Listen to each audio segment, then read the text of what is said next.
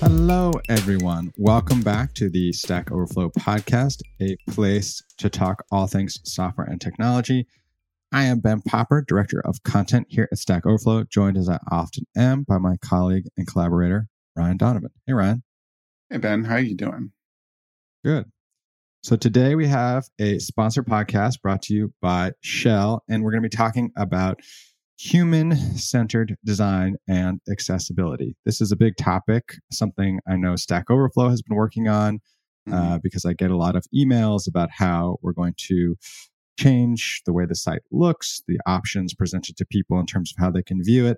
And also something I see increasingly in video games. You know, if I'm playing with my kids, we just got the new Star Wars game. There's a long introduction at the beginning offering you all kinds of options for sound and color and other you know areas where you know they can make the game more accessible to you depending on what your personal preference is. Mm-hmm. Today, we are lucky to have on the show Maya Selen, who focuses a lot on these issues at Shell, has given a great talk on them, and we're going to be discussing how to do this kind of work and also how to do it at scale at a company like Shell, which is obviously a large, very, very large global enterprise. So, Maya, welcome to the program. Thank you. Thank you for having me. So, just to get started, give folks a quick flyover. How did you get into the world of software and technology? How'd you end up with this focus uh, that you have on the on the human centered and accessibility side? And what is it you do, sort of, you know, day to day at Shell? Sure, I'd say my journey has been largely serendipitous. It's just happened by chance. Uh, my background is in civil engineering, but I started getting interested in the web when it first came out. And I found myself first doing uh, support. So I was first line support and helping content editors build websites, doing some light graphic work. And at some point in my career, there was a job opening in the brand team. And that happened to be for digital standards. So when I moved over into digital standards, I received a checklist and I was told, okay, you are responsible for reviewing all externally facing content against this checklist. And I was doing that. And some of the items on the checklist, I just thought to myself, there has to be something behind this. And when I went online and started researching, I discovered the Web Content Accessibility Guidelines, the Web Accessibility In- Initiative, and it felt like I had found my calling it felt like this was what I was meant to be doing. And I was very, very lucky to have a manager who said, I'm not quite sure what you're looking at, but it seems important. uh, go ahead, spend the time doing it. As long as you're doing your normal work, you have all of the freedom to right. dive into this. And so that's, that's what I did. So I was responsible for reviewing. So people would send their digital assets to me. I'd review against the checklist. And over mm-hmm. time, as I learned more about WCAG, I started applying more of the the guidelines against it, the success criteria, and I built up a, a practice, an internal practice, I would say, that eventually spread out into training. So, yeah, it sounds like you you've had a lot of customer facing uh, experience before this, so it seems a you know a natural fit once you get into design to be like, well, who's using this, right? I'm curious about your talk, keeping the human in human centered design. It almost seems like it's sort of tautological, but how do people forget the human in human centered design? I think it's almost inevitable when you are facing hmm. very tight deadlines, very strict budgets it becomes very much a checklist. Like I mentioned at the very beginning, it, it's a checklist of things you have to get done, and the deadline is looming, and everything kind of flies out the window in order to to hit that deadline. And unless it's something that you are reminded of, unless it's something that's on that checklist and you understand what it is, it's very easy, I think, to overlook the human because it, the focus, I think, narrows down to yourself and what I was trying right. to say and convey in my considering the human is all of the wonderful variances and diversity of being human. So that's really what my talk was centered around. Yeah, I mean, it seems like people often consider who will the end user be, but just as often they're thinking about what outcome, you know, do I want Mm-hmm. for my side or you know what what business case is this trying to serve or what efficiency is this trying to implement? And within that it's very easy to forget right like well the people who are going to be using this might you know prefer sound versus text. They might prefer text versus sound. They might you know be able to use a keyboard or not. And then you know again like i mentioned one of the ones that's really come up more recently is you know what does the screen look like? What is the color scheme? And what are things that impact how easy it is for somebody to interface with that software? I guess in your opinion, you know, how has this field been evolving in recent years? And then maybe we can dive a little bit into sort of how you're working on it at Shell, because it does seem to me like it's now front and center with a lot of, for example, big budget video games. Mm-hmm. And, you know, when I'm installing them. They're giving me all of these amazing options. I actually feel like maybe in gaming, it's more front and center than anywhere else. Mm-hmm. I don't know why. Maybe because it's supposed to be so personalized. You know, like you start a game and it's, oh, create your character and you can pick any, you know, imaginable collection of, you know, genders and races and hairstyles under the mm-hmm. sun. So it feels good to you. And in thinking about that, maybe they thought a little bit more about sort of like, all right, but we want to make sure you actually can, you know, see and enjoy and play this game the way that's right for you. Mm-hmm. Yeah.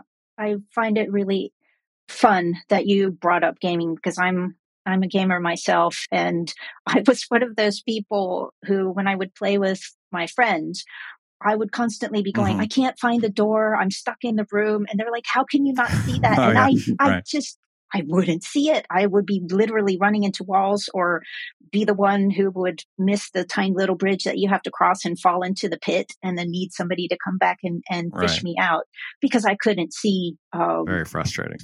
So the high contrast and all of those options that we have now I still fall into pits, but it helps me avoid at least some of right. them. Mm-hmm. but I, I, don't know exactly what launched all of the changes, but I do think Microsoft has to be mentioned here. They mm-hmm. are a leader, and with their adaptive controller and the ad that they ran at the mm-hmm. Super Bowl, it was inspirational. It was a feel good kind of moment. And I think that started kicking mm-hmm. things off certainly I noticed a very big shift with the pandemic.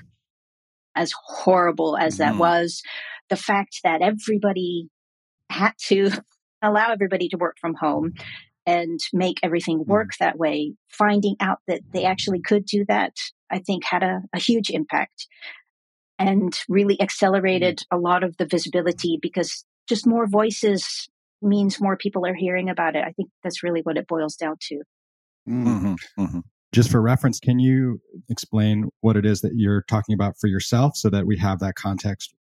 Uh, you you mean my my impairment, uh, or well, impairment? Uh, yeah. to me, it's it's it's something that I've always had, but it's just getting progressively worse. So uh, for me, it's primarily visual, where I've had multiple eye surgeries to try to correct my vision, but it just keeps getting worse. So for me, I rely very, very heavily on just built in browser features to zoom in. And I rely on designers who provide proper contrast so that I can see. It's also age related mm. because things like small prints that I used to be able to see in the past, I can't see at all anymore. I am the person now in the grocery store taking a photo and then zooming in on my phone to mm-hmm. try to read labels sometimes or instructions when I was trying to to set up uh, the microphone. I'm taking photos or trying right. to find a digital version so I can read. Uh, but I also have some cognitive impairments that I've only recently become aware of because to me, the other interesting thing is I'm sure there are lots of people going around just believing that it's difficult to read and comprehend something without realizing that there's something else going on. So I've been playing around with different browser plugins to change fonts, to um, use um, Speechify, for example, that will start reading things out to me, or just right. using Siri to read things to me mm-hmm. while I am reading it myself to keep my attention on the page to keep from getting distracted mm, yeah. or just to help me out a little bit to, to give me a boost. So, right.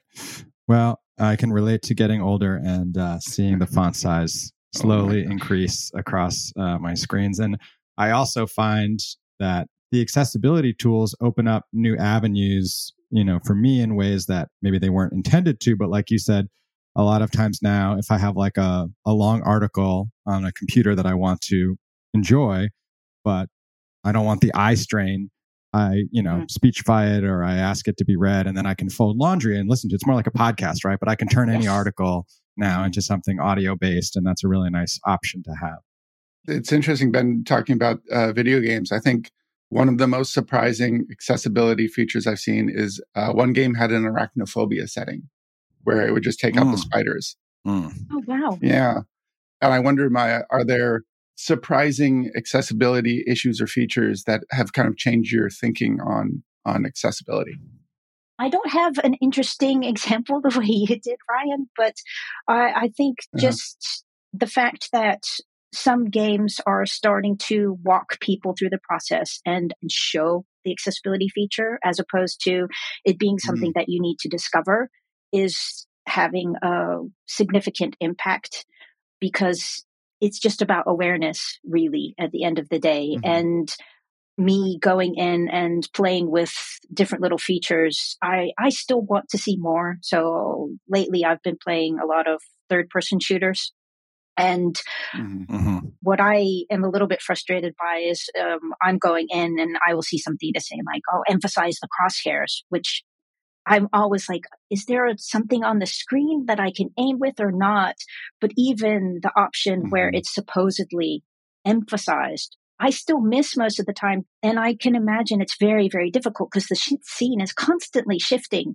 But so often there's just mm-hmm. not enough contrast with the background. I completely lose it. And I'm just sort of spraying my bullets uh, and praying that uh, eventually I will see where I'm aiming and then I can correct. So I think there's a lot more to come, but um, one of the the better ones was uh, I can't recall his last name, so I apologize. But Steve is very well known in the the gaming industry, so he will do reviews of games, and I think it's Sawyer. But he was playing mm. uh, a racing game, so he's he's a blind player, very very avid in the gaming mm-hmm. industry but he was doing a racing game and for right. the first time because of the cues and the audio cues he was receiving from the game, he was able to race and mm-hmm. actually won.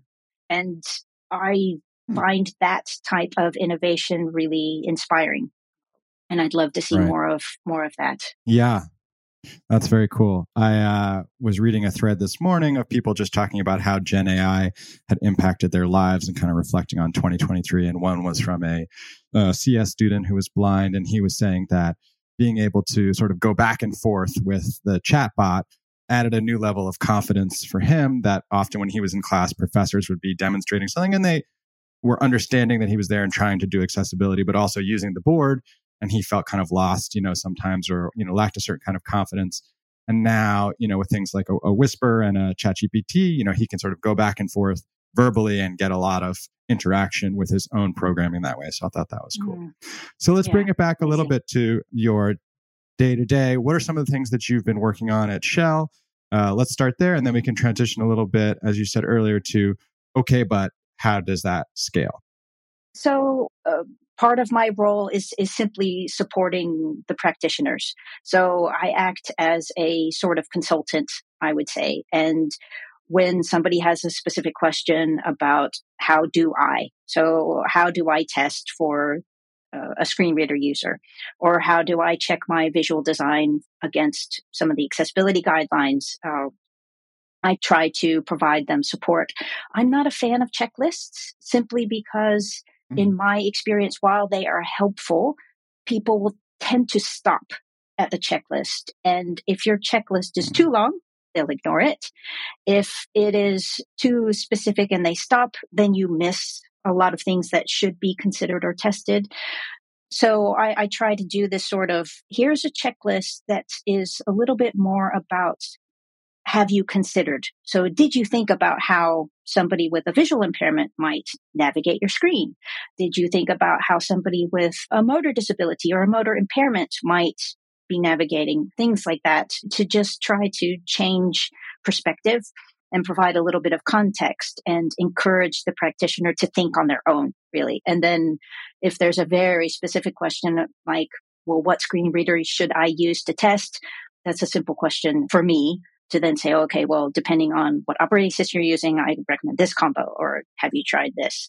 Otherwise, it's trying to plan really of, of, of how to scale. So there's always a request for training. There's always requests for documentation. So it's about what is the right platform to host the documentation so everybody can access it because we work internally, but we work with plenty of mm-hmm. external agencies as well. And trying to share the information with externals of here are our standards. This is how you meet our standards is, I would say, an additional challenge to meet sometimes because we have to make sure that our information stays secure. Mm-hmm. mm-hmm. Yeah. Is there, you know, outside of, say, documentation and just giving information to people, are there ways to scale, you know, especially for a company the size of Shell? Um, are there ways to kind of build these accessibility concerns into design systems? There are. The best way to me, at the end of the day, it always boils down to people. And I suppose that's part mm. of considering the human. So if we get too much into checklists, if we rely too much, I think, on automated testing and, and things of that nature, it starts to become a bit clinical and it turns into a tick box exercise. So working with the team and kind of sitting as part of the team in their day to day, I think is, is very, very mm-hmm. important. I rely on others to do that. And that's been an additional challenge for me because when I was sitting within a project team, I know I annoyed them to death because I was constantly asking, "But did you think about this?" or "Hang on a second, uh, we we need to fix that." But it was much easier because it was on a, a, a personal basis, and me having my own visual impairments and needing to rely on adjustments in order to be able to see and access things just made it very much well it made it more human for them. It, it wasn't this regulation that they were trying to meet but they had a, an actual user who was struggling to use mm. something that they were building. Yeah, right. Uh, when you try to scale that it's harder because you lose that mm-hmm. human aspect i think Right. Yeah. All right. So we're getting to the end here. Let me ask you, you know, we're recording this uh, early in January of 2024. Do you have any goals for this year? Do you have any New Year's resolutions? Do you have anything you're excited about on the accessibility front that you'd like to share with the audience? Well, I'm really hoping that this is going to be a banner year for accessibility. I know that the European Accessibility Act is coming, uh, and within the software engineering space, within Shell, there's a lot of attention on this. So I'm very, very hopeful that this year we're going to make some great strides. I have support from my immediate leadership to start implementing some changes. So we're going to be doing some piloting and implementing some of those automated testing, uh, implementing different frameworks to try to support the product teams and really put a highlight on accessibility. So I'm very excited about that. And obviously, I'm very excited to see some of the different things coming out with AI. I know that different companies, Microsoft, Shell, they are looking at AI and seeing how that might be used in a way to bolster accessibility. So eh, rather than relying on a human, using AI to, as you said, the, the students being able to get that feedback from something that's being drawn on the board. I I can't wait to see more things like that. Right. Yeah, very cool. All right, everybody. Uh, thank you so much for listening. It is that time of the show. We're going to shout out a member of the Stack Overflow community who came on and shared a little knowledge or had a little bit of curiosity. A great question badge awarded to Alexander Myshov. Are arrow functions faster, more performant, and lighter than ordinary standalone function declaration in V8. Well, if you ever wanted to know, this is about JavaScript, Node.js, and V8. Alex asked a great question, was awarded a great question badge, and we've got a bunch of answers for you. So I will have the link in the show notes. Thank you so much for listening. I am Ben Popper. I'm the director of content here at Stack Overflow. You can always find me on X at Ben Popper. My DMs are open. If you have a question, a suggestion, or you'd like to come on the show to, to talk about something related to software and technology, email us podcast at Stack Overflow. And if you enjoyed the program, um, why don't you leave us a rating and a review? I'm Ryan Donovan. I edit the blog here at Stack Overflow. You can find it at stackoverflow.blog. And if you want to slip into my DMs on X, I'm R. Thor Donovan. I'm Maya Sellen. I look after inclusive design and digital accessibility within software engineering. I am a huge introvert, so I'm not very much on social media, but you can find me on LinkedIn, just Maya Sellen. And yeah, please go check out our corporate website. It's just www.shell.com. And uh, if you find any issues, let me know on LinkedIn and I'll be happy to speak to the product team to get those addressed. Oh, I like that one. You can make the difference you want in the world. You just have to ping my. All right, everybody. Thanks for listening, and we will talk to you soon.